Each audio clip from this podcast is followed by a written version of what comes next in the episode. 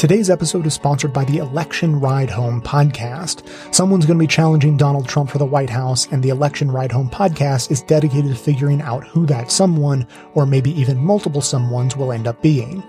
Every day at 5 p.m. Eastern, veteran journalist and This American Life contributor Chris Higgins catches you up on what happened on the campaign trail. Who's up, who's down, what issues are getting traction, and what the polls say.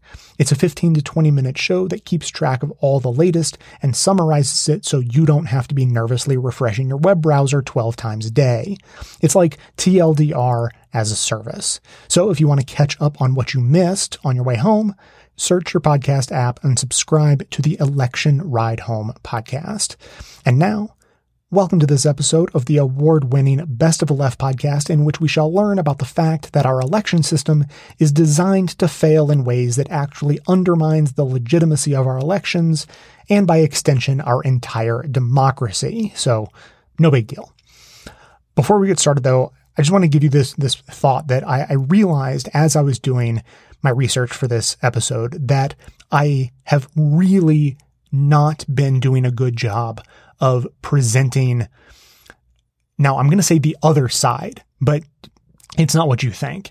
If, if you've only been paying attention to uh, security experts, election experts, and uh, heard what they've said about the need for hand marked human countable paper ballots as the gold standard of the most secure possible way to run an election, then you may have missed the counter arguments that don't come from voting machine lobbyists.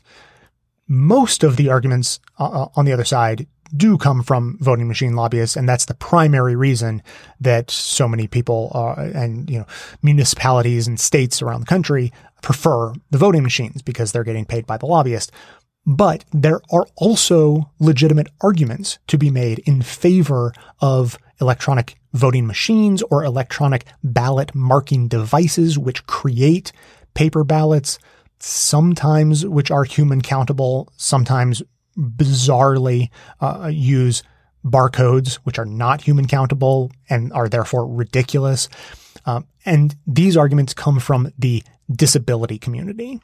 Advocates for persons with disabilities argue strongly that everyone in the country should be using electronic ballot marking devices or electronic voting machines that are as secure as we can possibly make them, that there should be security audits, that there should be election result audits, but that we should be using these machines because they are better for people with disabilities. They are designed to accommodate people with disabilities. So I can understand very clearly where that argument is coming from. And I just want to mention now to please stick around at the end of the show because I'm going to talk for a while. It's too long for me to do as a preamble here, uh, but I'm going to talk for a while about some of the arguments being made by the disability community and my thoughts about them. I am very sympathetic to a lot of the arguments they are making. I want to be very sensitive to the arguments they are making and I will explain ultimately why I am not persuaded by the arguments they are making. So stick around for all of that at the end. So for now, we'll move on to the rest of the show. And I just want to say, uh, as a reminder, that if you want to support the work we do, just two bucks a month gets you an ad-free version of every episode, while full membership gets you that, plus members-only bonus content with extra clips and commentary. Uh, we are in particular need of new members right now. Everyone's being affected by Trump fatigue syndrome, so we've been losing members and listeners over the last two to three years. And so if you are sticking around and you get value out of the show, then you could very much help us reverse this very slow multi-year decline we've been, been seeing uh, by signing up for a membership now. I mean, especially if you've been listening for a long time and getting value out of it for a long time, it would be very much appreciated if you could chip in now to support us sort of in our time of need. So you can sign up at patreon.com slash best of left or visit the contribute tab at bestofleft.com. And now onto the show. Clips today come from The Takeaway, the Bradcast, The David Pakman Show, and The Rachel Maddow Show.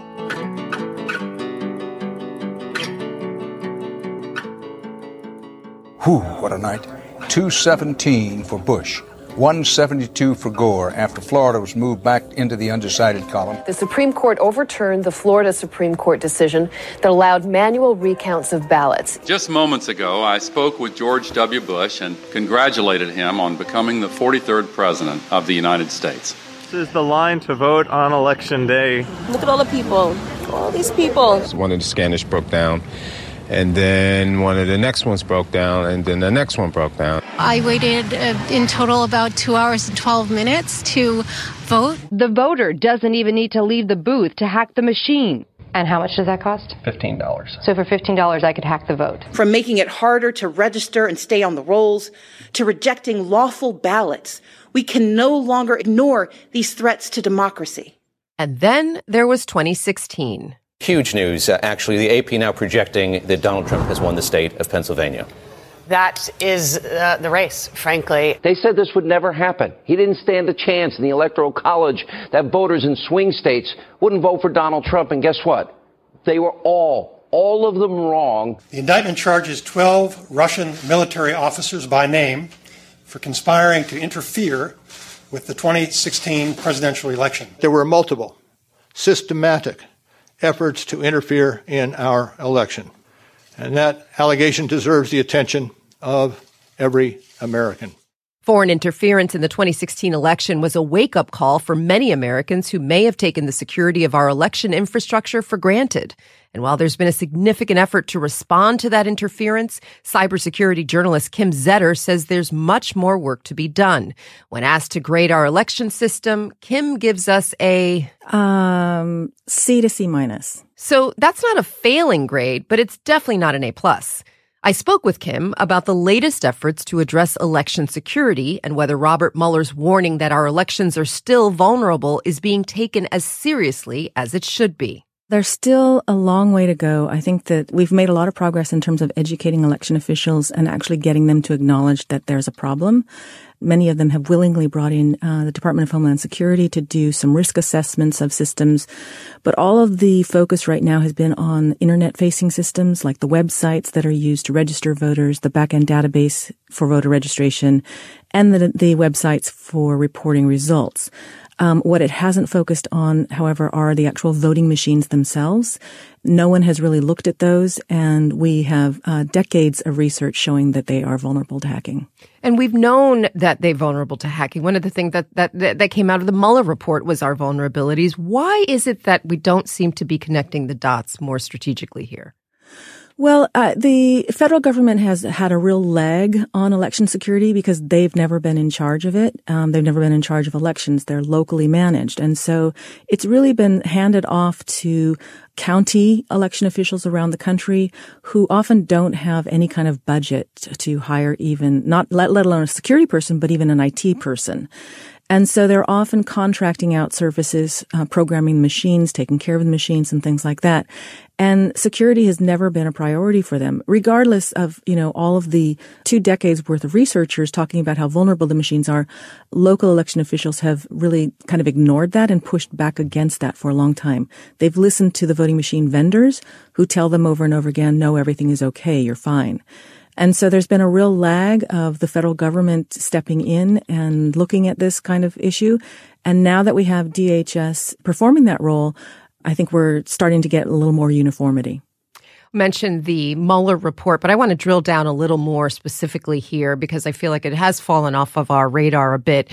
There's one quote in particular that says In November 2016, the GRU sent spear phishing emails to over 120 email accounts used by Florida county officials responsible for administering the 2016 U.S. election. And it goes on to say, quote, we understand the FBI believes that this operation enabled the GRU to gain access to the network of at least one Florida county government. What is happening in Florida's election system? you know, that report came out in April and very swiftly we, we learned that it wasn't actually just one county that apparently was compromised in the phishing attack, but two counties. And I mean, let's look at that timeline. We are in 2019 and this happened in 2016. And none of that was made public um, for the longest time. you know, what the Mueller report has shown is that there is a real problem with disclosure, with sharing of information, uh, critical information, and also conflicting information. Because as the Mueller report talks about a voting technology company that had uh, malware installed on it, well, that seems to be pointing to a Florida company called VR Systems. And VR Systems has insisted that the FBI has never told them that they were successfully hacked. And so I think there are a lot of questions raised by the Mueller report that someone in government should be answering. So, one of the things that uh, comes up here is the role of the FBI in investigating cyber crimes. What exactly does the FBI do compared to, uh, for example, what DHS is doing? So, uh, so the FBI is doing criminal investigations, and so if you are a company that has been hacked, um, suspects that you've been hacked, what you will often do is you'll do one of two things. You will either contact the FBI first or you will contact a private security uh, firm to come in and do a forensic analysis of your network. The FBI will come in and oftentimes they will simply take the report of the private forensic company and use that as their evidence. We saw that in the DNC hacking case where a private company came in and looked at the servers and did an analysis. The FBI wasn't allowed to come in and look at the servers um, for for obvious reasons. You know, victims are concerned about bringing the FBI and giving them free rein to um, sift through their network. So in this case, the FBI obtained the information from the private security company, obtained mirror images, and also were able to look at that themselves at that time. But sometimes the FBI doesn't do any forensic analysis. They rely on whatever uh, assessment has been done by the private company. They will, however, do an investigation to trace back the attack to to the perpetrators if they can. We have an election, just a, a, little election coming up in 2020, Kim, and I'm feeling worse about where we stand as voters right now in terms of our, our election security. Where do where does this leave voters? Is there enough time to even attempt to fix any of these problems, particularly in, in vulnerable states like Florida? Yeah, so there, I mean, so they've, they've made progress in terms of taking voter registration databases offline, or separating other systems from the internet the you know DHS has given them a lot of a checklist of security practices they, that they should be following. But as I pointed out, many of these um, counties don't have money to hire a security person, so you can give them instructions and checklists, you know, one time, and you can do an assessment of their, their network. But security is an ongoing thing, and you can you can alter the security of your system with one move. And I'll give you an example. Um, oftentimes, you know, the election management systems, which are the systems that are used to program voting machines and also are used to tabulate votes after the end of the election. Election management systems are a critical component in the election infrastructure, and those machines should never be connected to the internet. So let's say you do have an air-gapped machine that isn't connected to the internet, but you have a worker who's sitting there on a machine that's not connected to the internet, and suddenly their um, their mobile phone um, dies, and they want to charge it. And what do they do? They stick that USB cable uh, connected to their phone into that um, air-gapped machine. You've now compromised that machine because that mobile phone is connected to the internet. And so election workers um, don't have that mindset of thinking through security in the way um, a security professional is. And so, regardless of all of the good efforts of trying to secure election offices, all of that can be done um, with one mistake. We're talking about the issue of election security uh, for Independence Day, and you know, folks are probably going to be at the beach or enjoying a barbecue, but what do you think people need to know about the importance of our democracy at this point and the importance of free elections and fair elections right now as we head into this uh, very important political season? I think one thing that we still haven't resolved is what do we do when anomalies uh, crop up in elections? We have problems that occur in every election, and usually when the election is over, no one wants to hear about it. We have now also, uh, you know, with the presidential campaigning um, being so long, the season being so long, by the time the presidential election occurs and it's over, people are tired and they want to move on. So we've had multiple elections where there have been problems that crop up in elections. Uh, sometimes activists point them out. Sometimes some of the uh, candidates point them out. And there's often um, a real uh, offensive effort to prevent any any kind of investigation. We saw in 2016 where people were calling for recounts and there was a lot of pushback on that and, and recounts were prevented. We saw that, of course, in the Al Gore um, Bush case in 2000 where there were problems in the election and people were trying to get to the bottom of it and it went to the Supreme Court and cut that short. So we have something in, in, in this country that is really resistant to actually looking at problems that crop up in elections. And until we resolve that issue, you know, voters are sort of left in this, in this situation over and over again of being asked to trust the results of election, but no one is giving them a reason to trust. Kim, is that resistance political? It's partly political and it's also just partly the, the fatigue that voters have after the election. But I mean, if you, if you look at the case in 2000 with Al Gore, first of all, Al Gore was reluctant to push back on that because he knew what it would look like as the losing candidate. And, and then when he did push back, the results were, you know, what was anticipated. He was called a sore loser.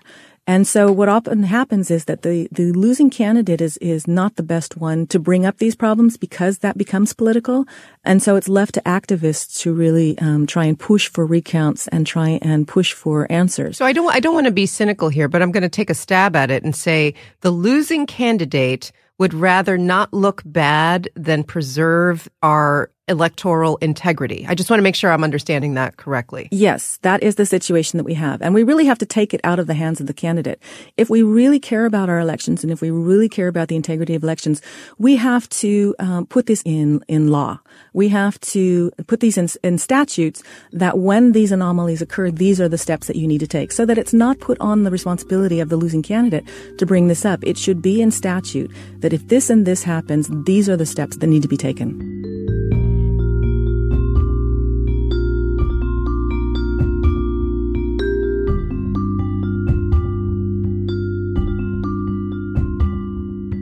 It did not require a nation state like, say, Russia to breach the records of more than 100 million people at one of the world's largest financial institutions, Capital One. It took one single person, one single person who lives with cats at her apartment in Seattle. For all I know, she may have been a broadcast listener uh, on Seattle's KODX 96.9. And we only learned about all of this after the nation's third largest financial institution was finally contacted by a third party who tipped them off to the breach. Otherwise, they and you and we may have never even known about any of this. So with that in mind, feel free to go back to my program yesterday with Marilyn Marks of the Coalition of Good Governance. You can download it for free at bradblog.com regarding her lawsuit to force hand marked paper ballots for the state of Georgia instead of unverifiable computer ballot marking devices. And listen again to that part of uh, of the broadcast yesterday, where she meant a chilling part, frankly, where she mentioned that uh, at at a hearing on on the case uh, that she has filed in federal court last week, uh, Georgia's Secretary of State's office employee admitted in, in open court that just three people, three independent contractors, not state workers, not that it would make a difference, frankly, but just three people working out of a garage do the programming for, quote, 100% of Georgia's 100% unverifiable touchscreen voting machines across the state three people working at home on home Wi-Fi with no idea whether or not it was protected or secured in any way whatsoever. Yep. Programmed the entire state of Georgia's voting system. Right. And did they do it correctly? Did they do it incorrectly? Did they uh, flip votes with that programming, either on purpose or accidentally? Don't know. Nobody will ever know unless somebody has access to their Wi-Fi, maybe. So, uh, if whether they did it, whether somebody else did, who knows? But why worry? The new Republican Secretary of State in Georgia, uh, who just replaced the previous Republican Secretary of State, who became governor last November, overseeing his own election on 100% unverifiable touchscreens. He became governor, Brian Kemp, despite the fact that many had predicted the Democrat Stacey Abrams would in fact win and despite all sorts of computer failures across the state. But don't worry, that new Republican Secretary of State will keep all of your voter records and votes themselves safe from both big bad Russia and the woman with the cats at her apartment in Seattle, and even from, by the way, Marilyn Marks and her team of experts who have had to go through extraordinary measures just to partially examine parts of the system used to tally Georgia's votes in 100% secrecy for the past 20 years in that state. But I'm sure it's all cool. Nothing to worry about. And besides, voting on touchscreen computers that cannot be overseen by the public is way more convenient, isn't it, than securely filling in an oval with a pen on a piece of paper? Yes, the uh, the state is actually arguing the state of Georgia that they cannot move to hand mark paper ballots for their municipal elections this November because it would be too difficult to train voters how to use these new devices, these so-called pens and so-called pieces of paper. They couldn't possibly train them how to fill in those ovals uh, by November after 20 years of voting on touchscreen computers. And so that's what the state is fighting for, to keep Georgia's systems completely unverifiable. And they are not the only state. I received this uh, email this morning uh, via bradcast at bradblog.com, where you are welcome to write me anytime. This came from Richard Hayes Phillips, our friend who uh, spent years examining by hand as many of the ballots as he could back in Ohio after the 2004 presidential election there, where George W. Bush is said to have defeated John Kerry. Remember that? Even though the public was never allowed to actually count the paper ballots used in most of the state. Well, uh, Richard Hayes Phillips's 2007 book documenting that effort is titled Witness to a Crime, a Citizen's Audit of an American election. That's about the 2004 election. Uh, he writes in response to yesterday's program with Marilyn on the state of Georgia. Uh, stunning work, Brad, as usual. Well, thank you, Richard. motive and uh, motive and means always exists for election theft. He writes, "You have established that the opportunity existed also." Conspiracy theories are only credible if very few people would be required to pull it off. Three persons, or even one of the three, could have flipped the state of Georgia. So he is correct. And it is one of the things that I've been trying and trying and trying to point out uh, since everyone began freaking out about Russia and their alleged interference in our elections. Sure, be worried about Russia and Iran and China and North Korea and yes, Great Britain and France and Spain and Canada and take your pick. And yes, some woman living with cats in Seattle. Because that's all it takes.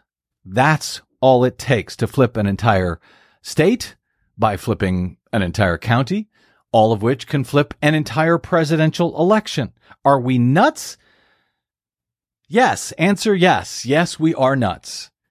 Because, you know, uh, if you haven't noticed, after elections, even after the very closest ones, like Ohio 2004, are those with the most surprise ending in the history of American democracy, like, say, the presidential election of 2016, won by, uh, reportedly won by one candidate who would have lost had just three votes in each precinct in Michigan, Wisconsin, and Pennsylvania been registered to his opponent instead of to him.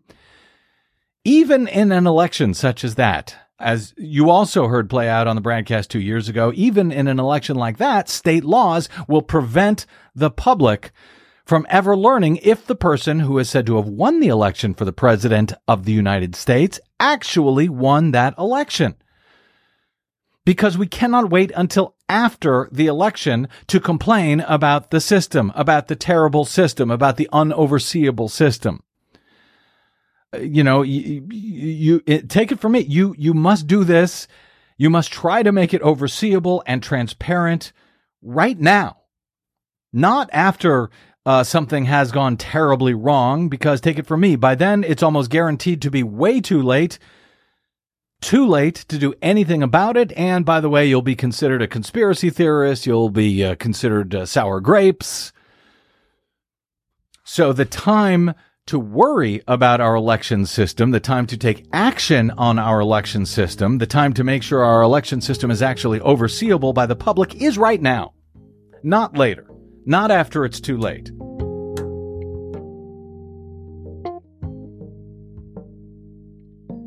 Today's episode is sponsored by Blinkist, the app that's here to help you read more books than you thought possible, or at least get the core insights out of them. Just as I curate and distill the most important points about political issues, Blinkist does that for thousands of nonfiction books, condensing them down into just 15 minutes for you to read or listen to as audiobooks. I just had one of my more meta Blinkist experiences. Uh, I was sitting here wondering which Blink I should recommend you uh, when I got the urge to just start wasting time. So I scrolled through the Blinkist app at all of my saved books and I came across the Pomodoro technique, which is about a popular technique to reduce procrastination. So I spent the time I felt like wasting listening to a 15 minute version of a book meant to help you stop procrastinating. And of course, I listened to it at double speed, so it was a perfectly good seven or eight minutes of time spent feeling like I was wasting time, but actually learning how not to. So, whatever your reason for wanting to consume books faster, check out Blinkist for yourself. And for a limited time, they have a special offer for our listeners. Go to Blinkist.com slash best to start your seven day free trial. That's Blinkist spelled B-L-I-N-K-I-S-T. Blinkist.com slash best to start your seven day free trial. And of course, you can cancel anytime. Blinkist.com slash best.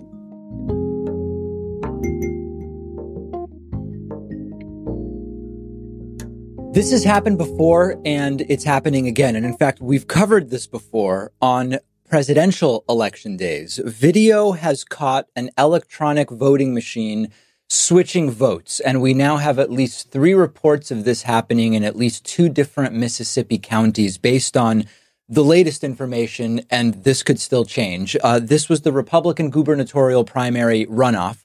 We have one video of it for you posted to Facebook by Sally Kate Walker, which shows a man attempting to vote for Bill Waller and the machine selecting instead Tate Reeves.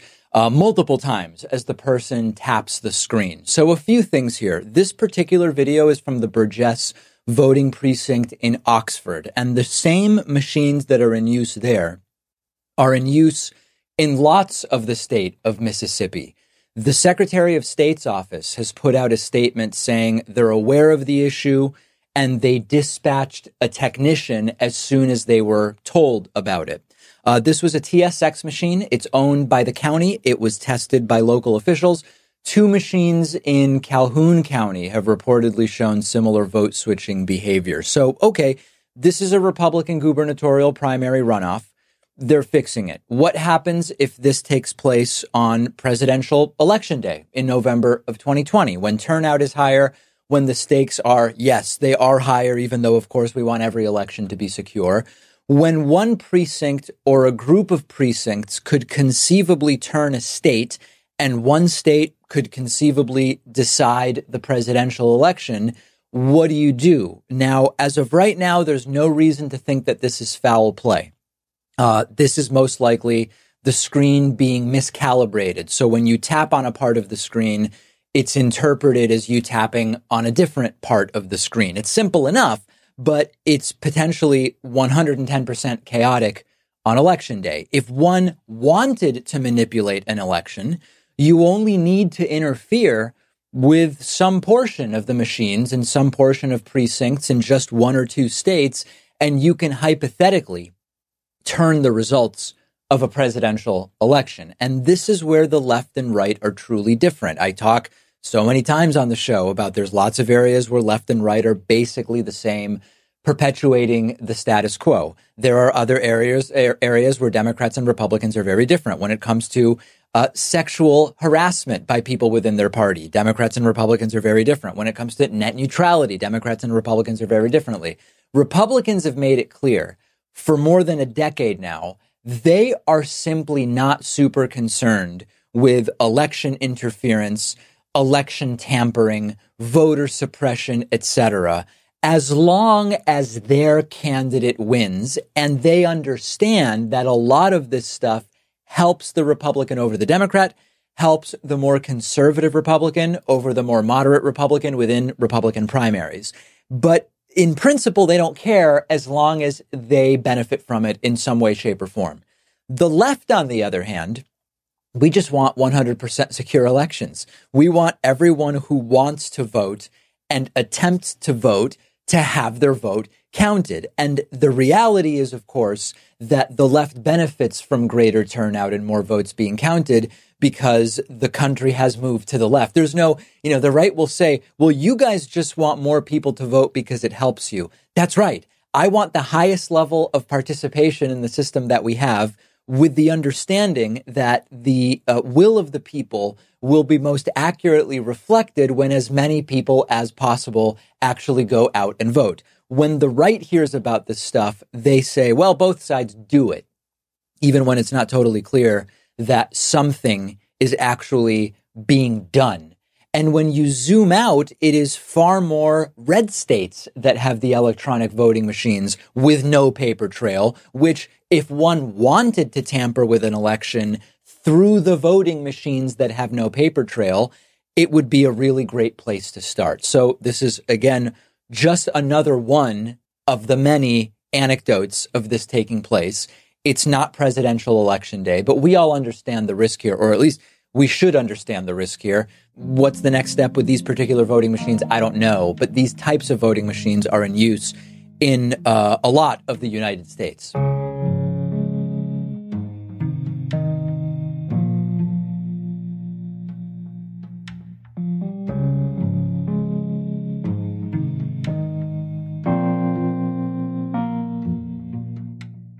The same night, uh, election night last year, when Georgia had its big marquee governor's race and Stacey Abrams narrowly lost to Brian Kemp and then refused to concede, and there's all that attention on what was going on in Georgia.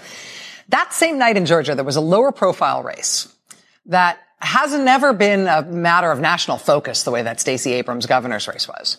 But it has turned into a mystery ever since that is getting weirder and more difficult with each passing month.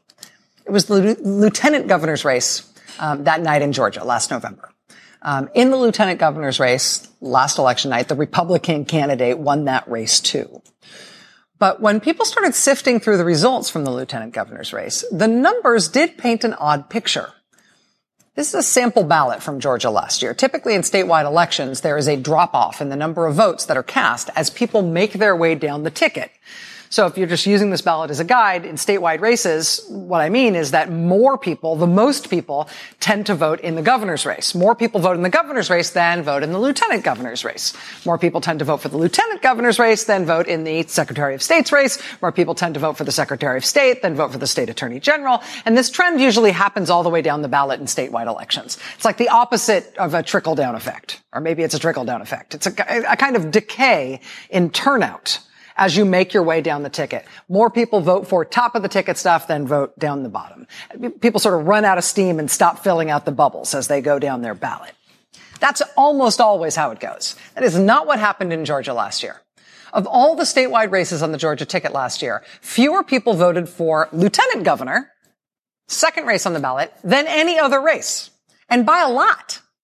What was going on there? Around 80,000 fewer people voted in the lieutenant governor's race than in other races even further down the ballot, like votes for labor commissioner. More people voted for labor commissioner than voted for lieutenant governor, the state's number two elected official.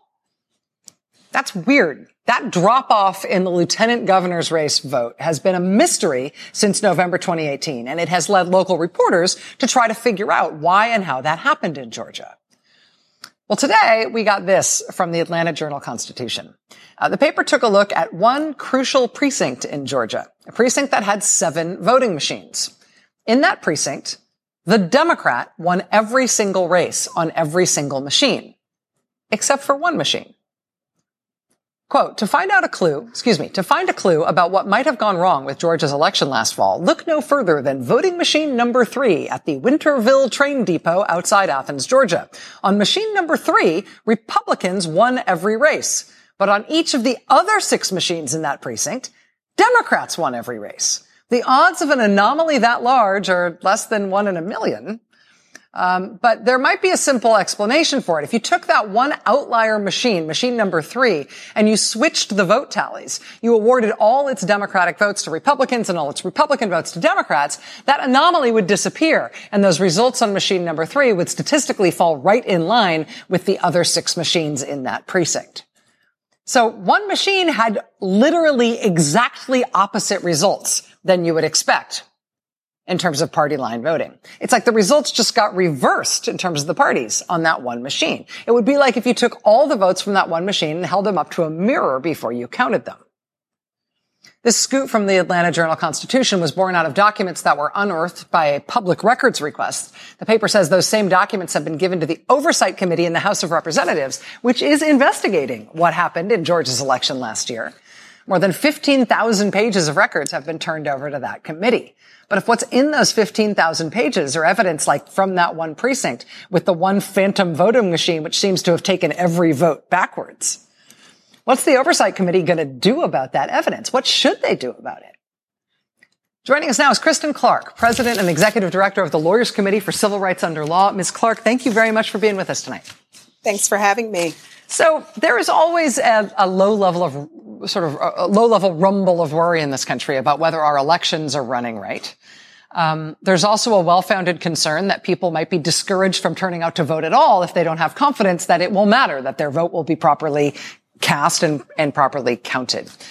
Um, given that sort of that balance, that concern on both sides, what is your take on these problems that we saw yesterday in Mississippi and that we saw last year in Georgia?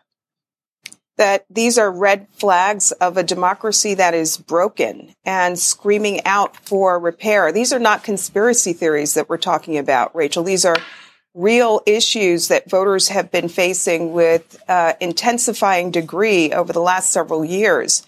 And Georgia is kind of the in the belly of the beast, if you will, when it comes to all things that are broken in our democracy. We we, we see widespread voter suppression, but we actually just sued the state of Georgia in federal court over uh, these very issues. The fact that across the state of Georgia, they are using outdated, vulnerable machines that are hackable. And in the course of our trial, we talked about that drop off that you just highlighted, Rachel. A federal contractor actually looked at that drop off and said there's a one in 10,000 chance that you'd see a drop off for the lieutenant governor race that spikes back up when you go down uh, to those races at the lower end of the ballot. In our case, uh, there was evidence presented by the state's own expert. Whenever when you put this evidence before any reasonable person, they come up with the same conclusion. Georgia's own expert, Dr. Shamos, um, agreed that uh, Georgia's equipment is outdated and antiquated and hackable, um, that they failed to conduct audits, and they actually use a version of Microsoft uh, for their software um, that hasn't been updated in 10 years. Microsoft actually no longer um, updates or creates security patches for this uh, this software. Um, and and so from Georgia's own expert, this is a broken system. Um, the judge in our case issued a ruling about two weeks ago um, declaring Georgia's system null and void. Hmm. Uh, Georgia has to go back to the drawing board and put a new uh, system in place at all deliberate speed. This is the first time a federal court has actually struck down an entire state's voting system uh, because they are violating the fundamental right to vote. But it's time for states like Mississippi and South Carolina and Texas and Florida that are using these paperless, uh, antiquated systems that uh, can't be audited uh, it's time for them to to modernize these systems, and we've got to do it before 2020.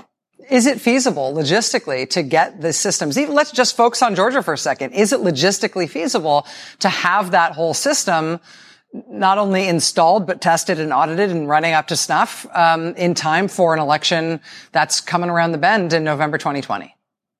They don't have any choice. I mean, they've cried about the expense involved and the time involved, but at the end of the day, we're talking about the most sacred right in our democracy, the right to vote. And at every turn in Georgia for two decades, we've seen a system that is broken and we've seen problems that are intensifying. So, um, you, you, know, it's time that they step up. They are, they are supposed to put a new system in place in 2020. But what that means is that for voters right now who are going to the polls in Georgia for municipal elections, they have every reason to have grave concerns about the integrity of their ballot.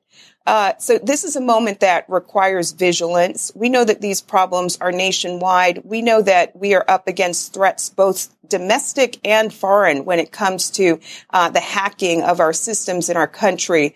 Uh, so, you know, our, our plan now is to take this victory in Georgia in federal court and to hold other states accountable that are failing to update and modernize their systems and give voters the confidence that they deserve when they go to the polls and cast a ballot.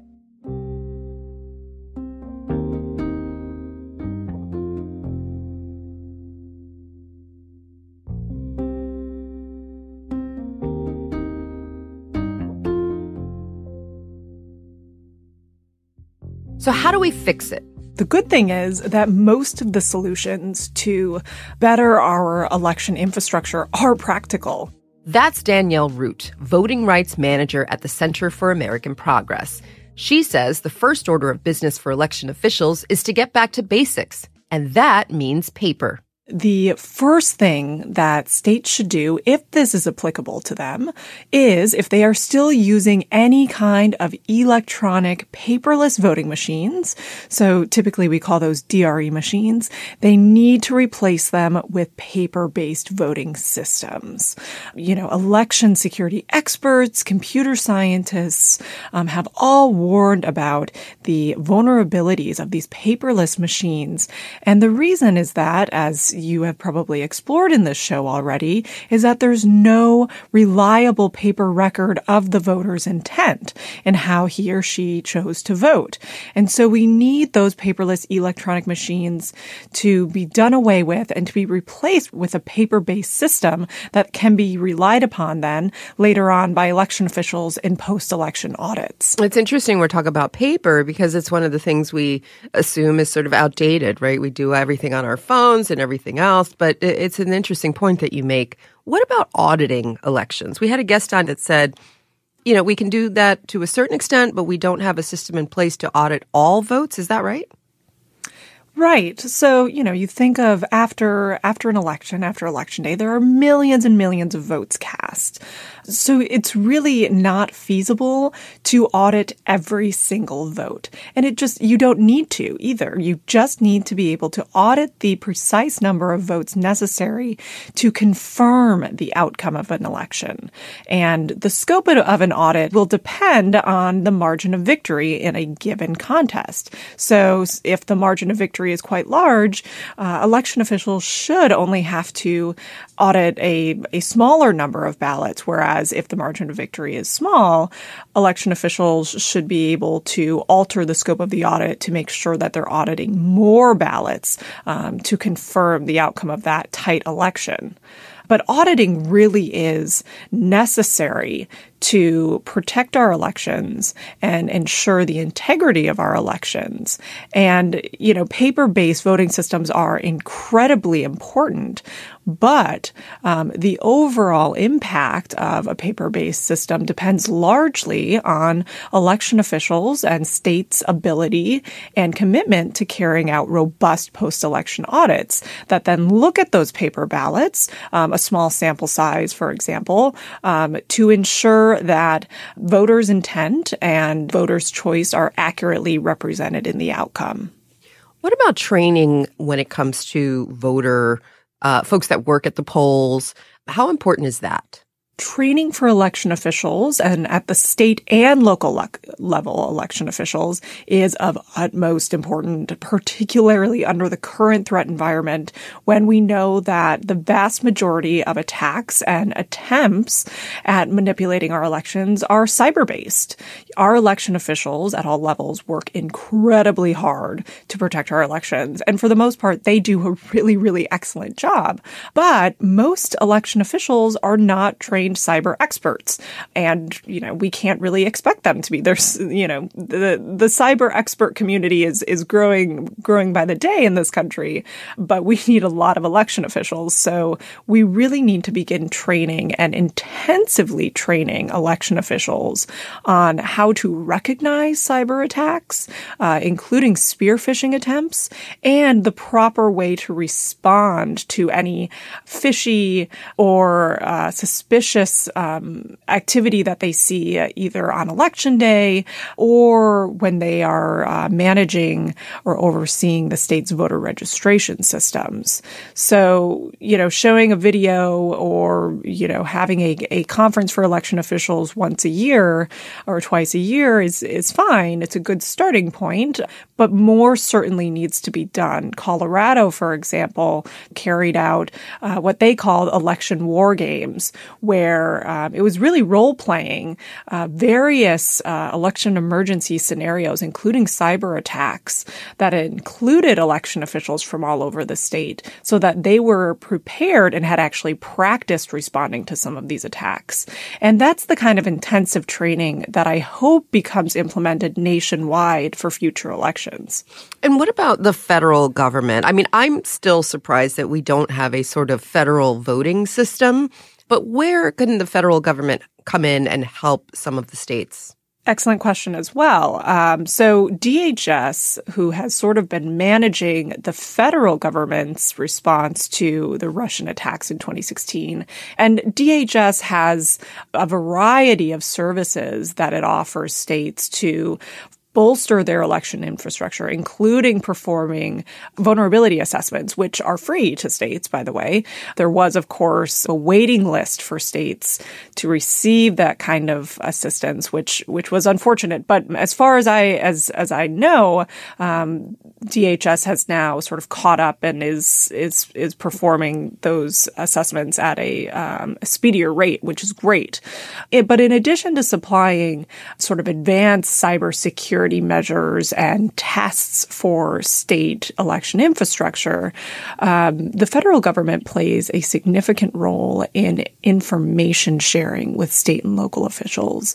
Federal officials, uh, particularly national security experts, are privy to some of the more classified or higher level threats to our elections that state officials and local election officials are not privy to and are not receiving receiving talking points on, but also readouts of who our adversaries are and what they're trying to do to infiltrate our elections. So there needs to be a direct line of communication between the federal government, what they're hearing, what they know, and the state and local officials who are working to protect our elections on a daily basis.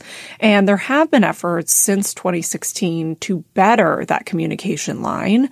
For example, DHS and EAC, the Election Assistance Administration, um, have held conferences with uh, state and local officials to sort of talk about these issues, how they're going to better the information sharing system. But there's always room for improvement. Uh, there are still states and, and local officials who say that they, you know, are unaware of of what's really happening in their locations in their jurisdictions. So information sharing still needs needs some improvement between the federal government and state and locals. But I do think there has been improvements uh, since 2016. So that's that's always always good.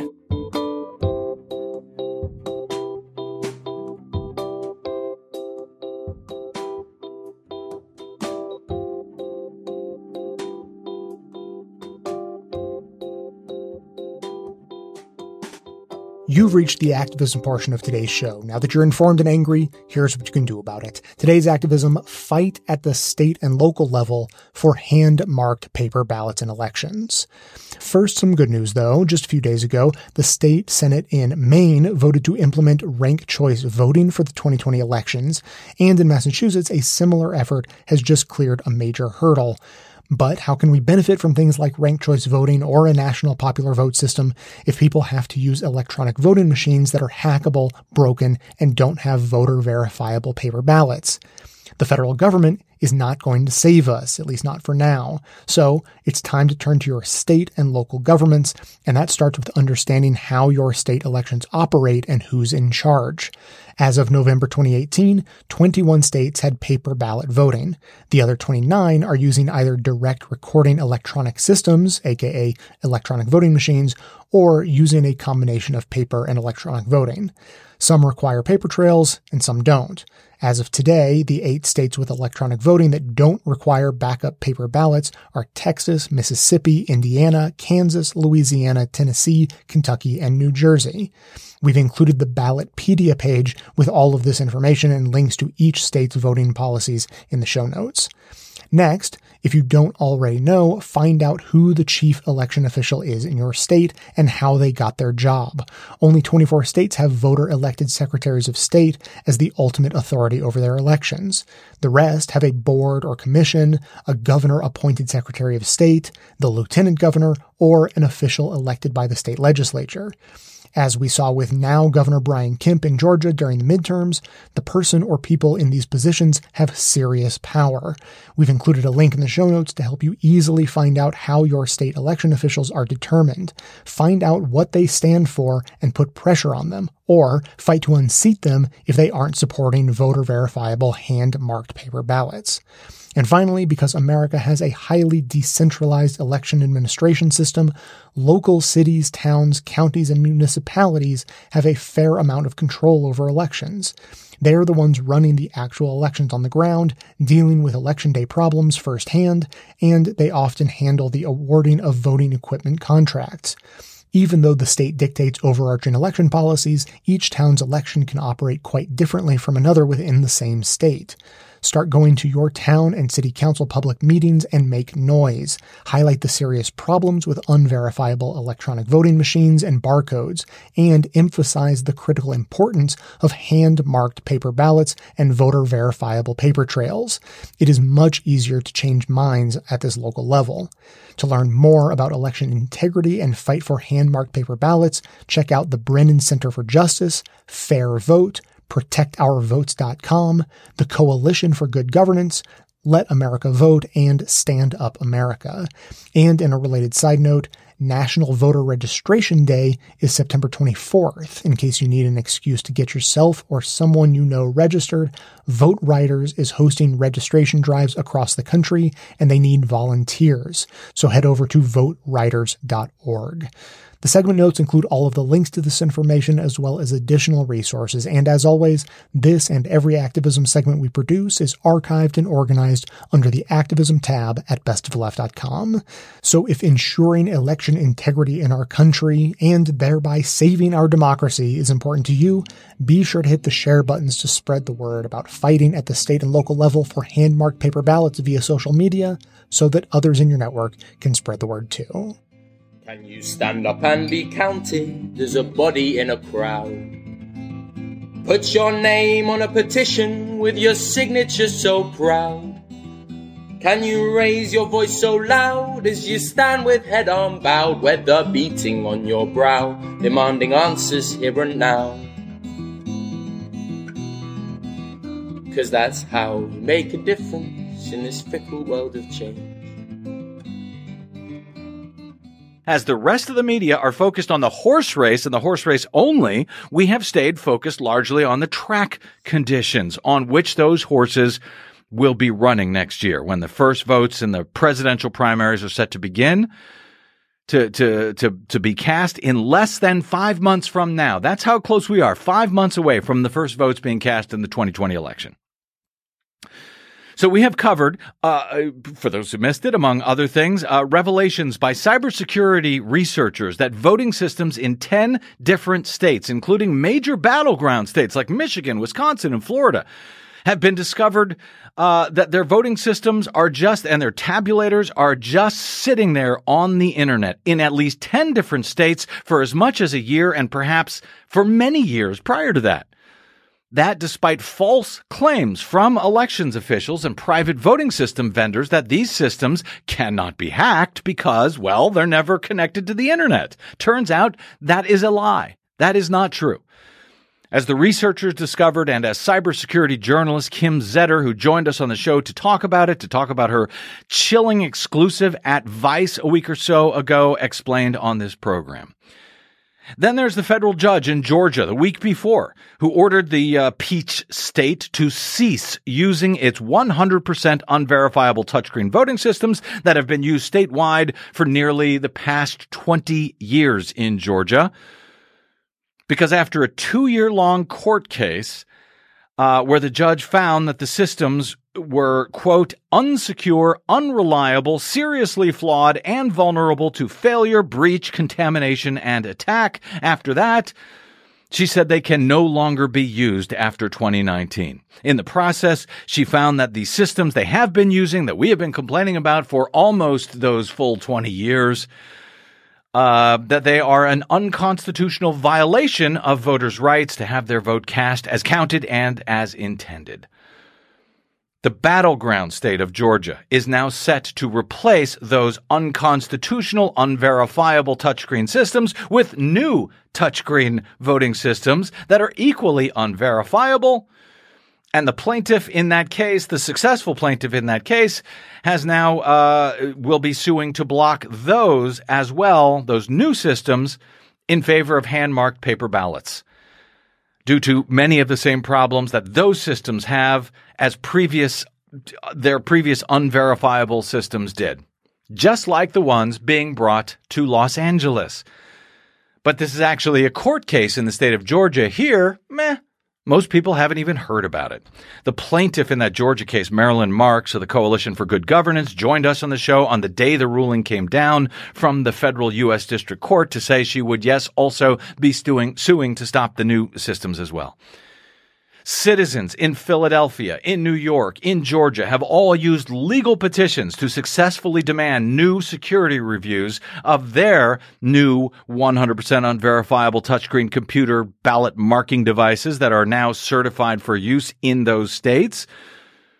They petitioned for new security reviews and they got it after it was revealed that the initial reviews failed to do security tests that might have revealed that, in fact, there are vulnerabilities in those systems to hacking and to fraudulent votes being added without the voter even knowing, as independent analysts have easily discovered.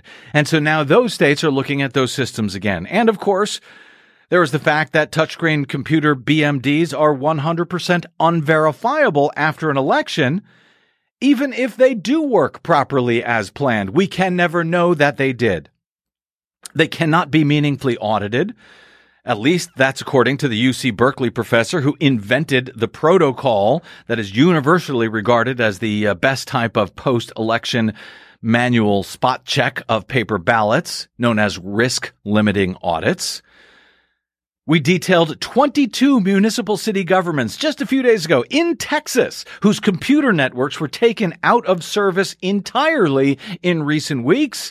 Well, they weren't taken out of service by them. They were taken out of service by hackers in a coordinated ransomware attack that makes it so that they cannot even use their own computer systems anymore to do regular, you know, city things in their municipalities uh, because of a ransomware attack that seems to be from a foreign entity who is demanding $2.5 million to unlock the municipality's systems to allow those cities to begin using their computer networks once again.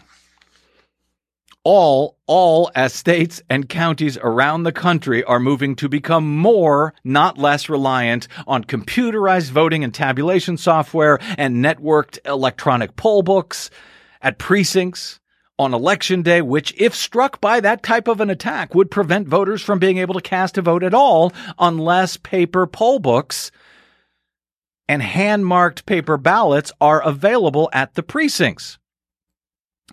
Most such precincts, apparently even including Los Angeles in next year's elections, will not have such provisions. They will not have backup poll books. They will not have backup hand-marked paper ballots for people to use. And I say apparently they won't because LA County's registrar, Dean Logan, refuses to publicly answer the question as to whether there will be hand-marked paper ballots available to voters at the polling place next year when they switch to this new touchscreen system. Or will there be paper poll book backups even at the 1,000 voting centers that will now be used in Los Angeles next year instead of 4,000 community precincts? in just one of the major overhauls of LA County's entire voting system. Dean Logan simply will not answer that question. Will there be hand marked paper ballots as the California Secretary of State has mandated for years in this state? Seems like an easy question. He won't answer. I have been asking for days and days and days, actually going back weeks on Twitter. Everyone is saying, why won't you answer that question that Brad is asking you? He will not answer it. By the way, neither will the California Secretary of State.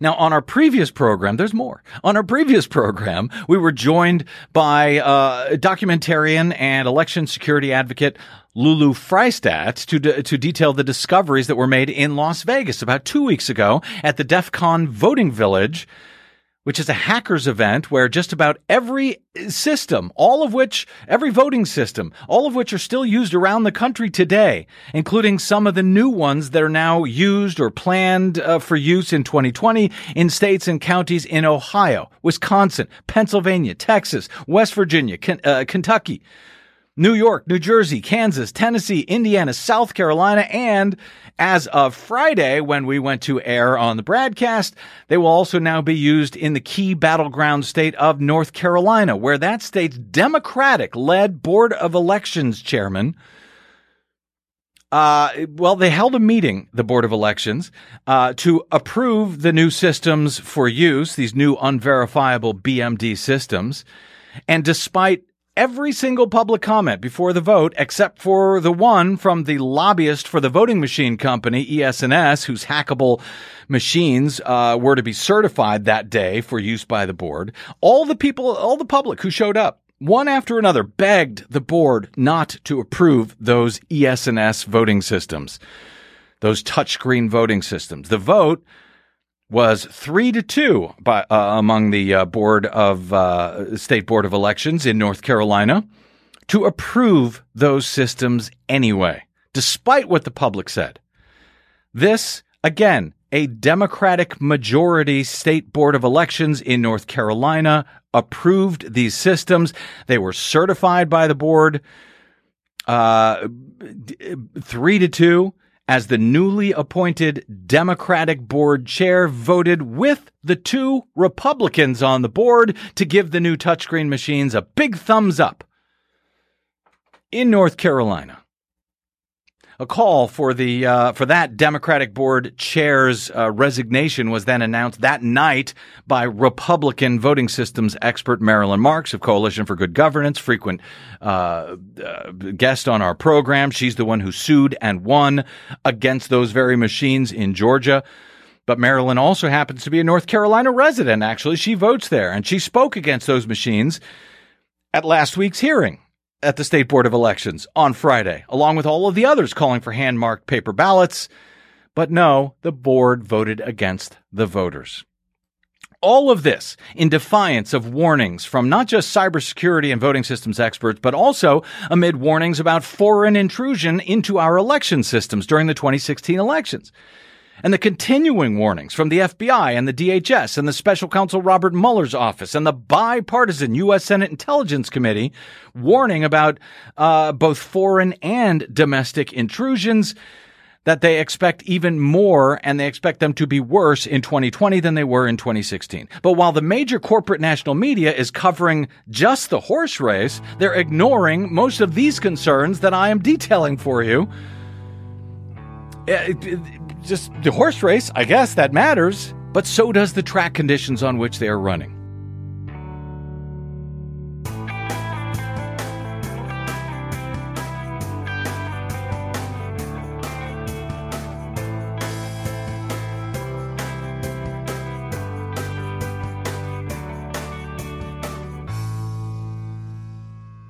We've just heard clips today, starting with the takeaway, laying out the problems with our elections going back to the year 2000. The broadcast made the connection between the Capital One hack and the terrible idea of running our elections on electronic voting machines. The David Pakman Show highlighted a recent viral video of an electronic voting machine malfunctioning. The Rachel Maddow Show looked at the problem with voting machines in Georgia and how they are part of a bigger problem. The takeaway looked at some of the solutions states should be implementing to fix our election system. And finally, we just heard the broadcast castigating election commissioners around the country for moving toward being more rather than less reliant on electronic voting systems, while security advocates continue to demand hand marked paper ballots. Members this week will hear an additional interview with a security expert about the possible future of using blockchain to secure electronic voting. As it stands now, the future is not looking terribly bright. Uh, plus, I have a very important question that I'm going to be asking the members to weigh in on, so I'll be explaining all of that on the bonus show as well. To hear that and all of our bonus content, plus ad-free versions of every regular episode, sign up as a patron of the show at patreon.com slash bestofleft. And now, we'll hear from you. And as you will hear, uh, unfortunately, uh, Alan from Connecticut's message came. He just didn't quite meet the deadline. So this message intended for before uh, previous episode is now being played late. Uh, apologies. Scheduling. That's how it goes.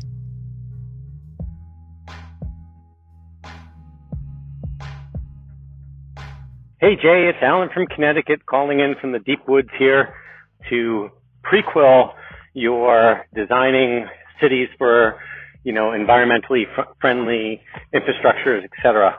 And wanted to just put a little plug out there. About four years ago, I think I called in to tell you and the listeners that I had put 26 solar panels on my roof. And so for the last five years, I've covered 100% of the energy, electricity that I use through the solar panels. And so actually in March, I also bought an electric car because I am not in a place that has public transportation available. And so I went with one of the affordable electric cars and it has been phenomenal. It's actually fun to drive again and um, I feel good about driving. And I don't feel guilty. And when I have to bring the kids somewhere because they forgot something, it's like, no sweat. We're going there powered by the sun. So I'm upset that businesses, even the big box stores, they should have solar panels covered their roof. And part of the reason why they don't is there's no real tax incentive for them like there is for homeowners.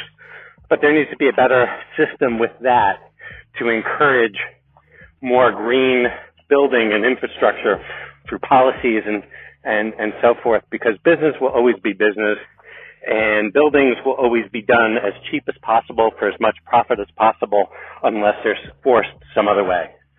So anyway, driving green, living green, and loving it. Thanks. Stay awesome.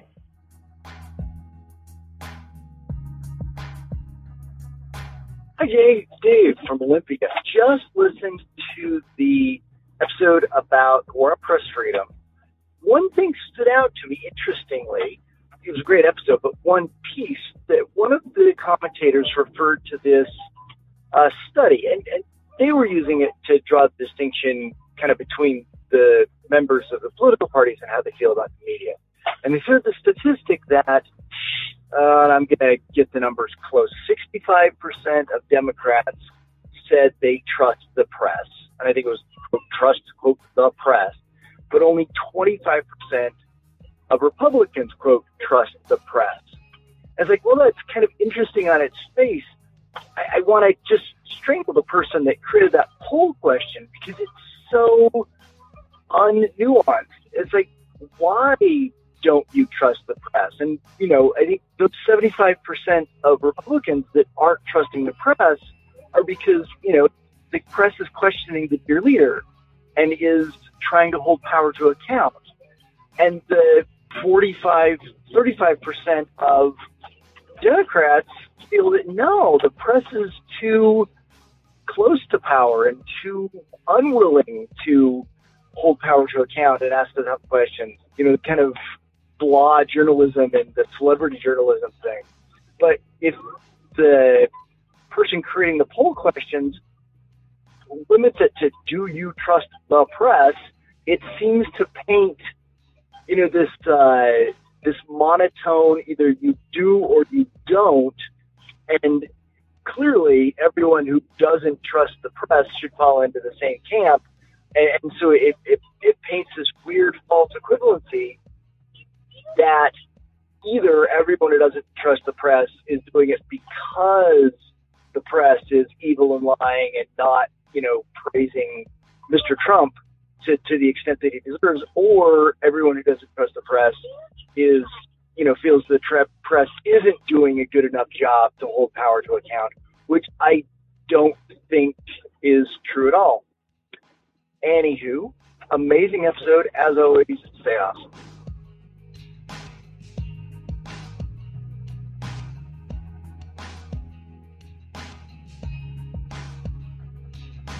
Thanks for listening, everyone. Thanks to our production assistant, Joel McKean, who helps gather clips to make this show possible. Thanks to Amanda Hoffman for all of her work on our social media outlets and activism segments. And thanks to all those who called into the voicemail line. If you'd like to leave a comment or question of your own to be played on the show, you can simply record a message at 202-999-3991. Now, as promised at the top of the show, I want to talk about it's a debate. I hate that it's a debate, but it is accurate to call it a debate between election security advocates and disability advocates. And I, I say that I hate that it's a debate because I want to reject the premise almost outright that these things really are in conflict with each other. The way I see it, I don't think that they are very uh, much in conflict, but I understand the arguments that are being made and it's important to share them. So we'll get into some of the details. Now, of course, multiple organizations uh, advocating for persons with disabilities will uh, have lots to say on this. So I may miss some arguments that are coming from different angles. I happen to go to the National Federation of the Blind and looked at their official resolution, chock full of whereases and therefores that explain the core of their argument and their conclusions. And their conclusion is that everyone in the country should be made to use electronic ballot marking device machines to cast their votes. That is their conclusion. And, and so I wanted to go through some of their arguments for why they uh, come to that conclusion. One that I, I fully admit I was completely ignorant of this is secrecy. Totally legitimate concern, especially in an era of heightened partisanship and anger and and not just for the general public, but for persons with disabilities, often are the you know, the victims of violence and things like that. So they mentioned specifically that in order to cast one's ballot without fear or intimidation or anything like that, you must be able to cast your ballot independently and secretly. And so that dispels the idea that, well, you could use a paper ballot. You could just have a helper help you because that's not secret. And the crux of the uh, the ballot marking devices that they argue is that because the paper ballots that come out the back of a ballot marking device look different than the ballots provided to everyone else who would mark their choices by hand, that infringes on a disabled person's right to a secret ballot because they look different. People could know this is the ballot that had been casted by a disabled person. And especially if there was only one or two disabled people who came in to a particular polling place, it completely dispels the idea of secrecy. And so their conclusion is, and so therefore everyone should have to use these machines. And I just thought, well, that's a silly conclusion. Clearly the conclusion is that all the ballots should look the same, regardless of how they're marked, either by hand or by machine. There's no reason Therefore, everyone has to use the same machines. We have the technology to make ballots look the same. So no problem there. I think we can dispel that as an argument for machines because there's another way to accomplish the same goal. And then uh, the other, I don't, I don't think the Federation for the Blind mentioned this in their resolution, but one of the general arguments is about creating a separate but equal system, and that, that that's just a bad way to do things as a general principle. And as a general principle, I agree. I think that whenever possible, whenever we can build infrastructure or systems or documentation or anything like that, and we can make it universally accessible, we should everything should just be accessible to everyone because as the classic case of uh, sidewalk scoops proves, when we design for people with disabilities, it often helps everyone else in the meantime. However, that's a general principle and doesn't necessarily apply equally well in all scenarios. So for a simple example, you could point to the fact that we have a limited number of parking spaces designated for disabled people.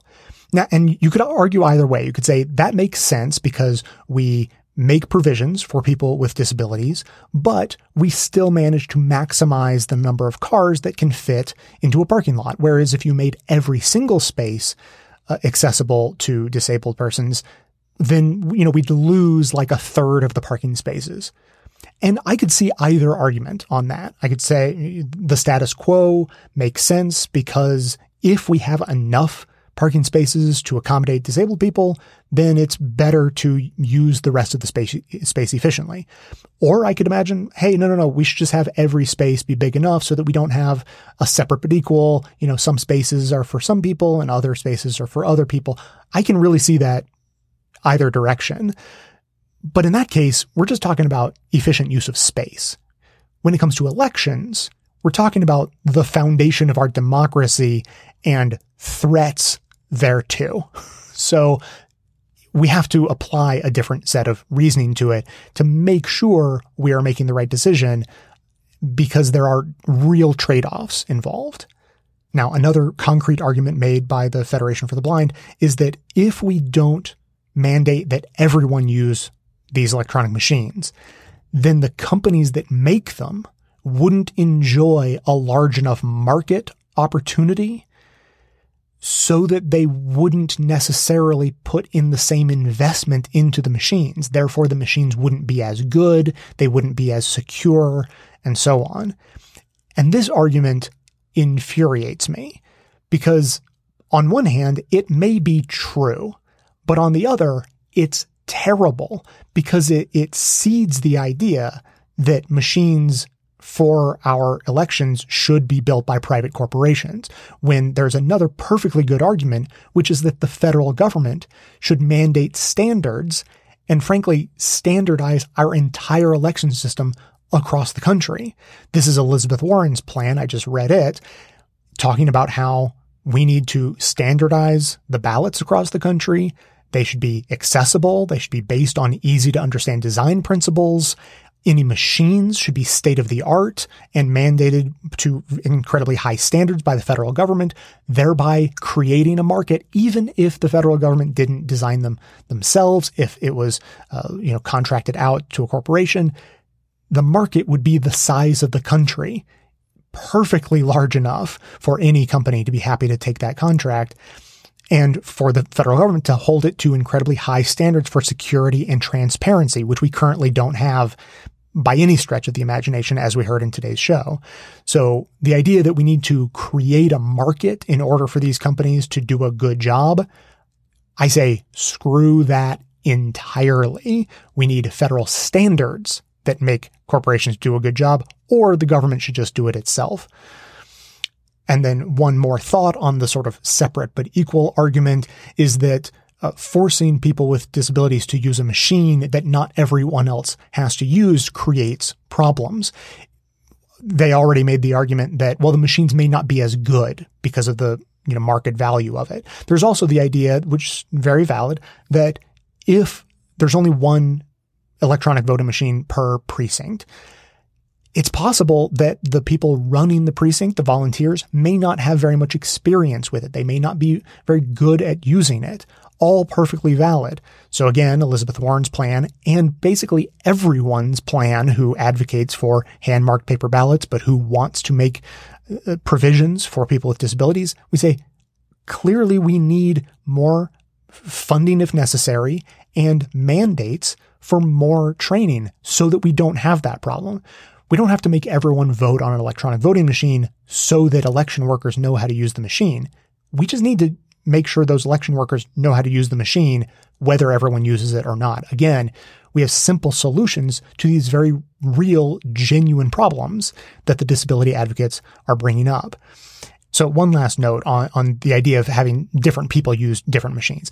The disability advocates understand the security risks to electronic voting machines. They have heard these arguments. Their response is we need to do audits. We need to do security audits before elections. We need to do election result audits after the elections. And we just need to do as good of a job as we possibly can to make these systems as secure as we possibly can.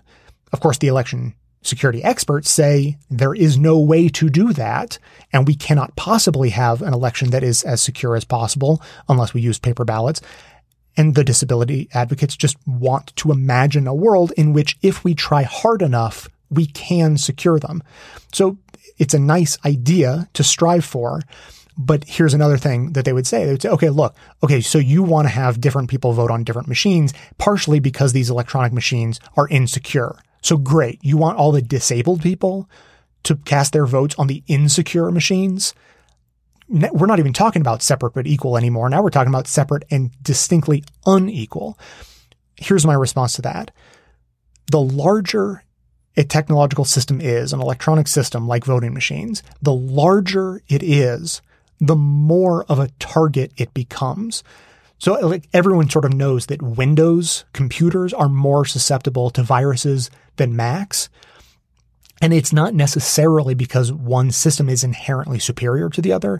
It's that one is so much bigger than the other. It's so much more valuable to attack Windows systems because there are so many more of them.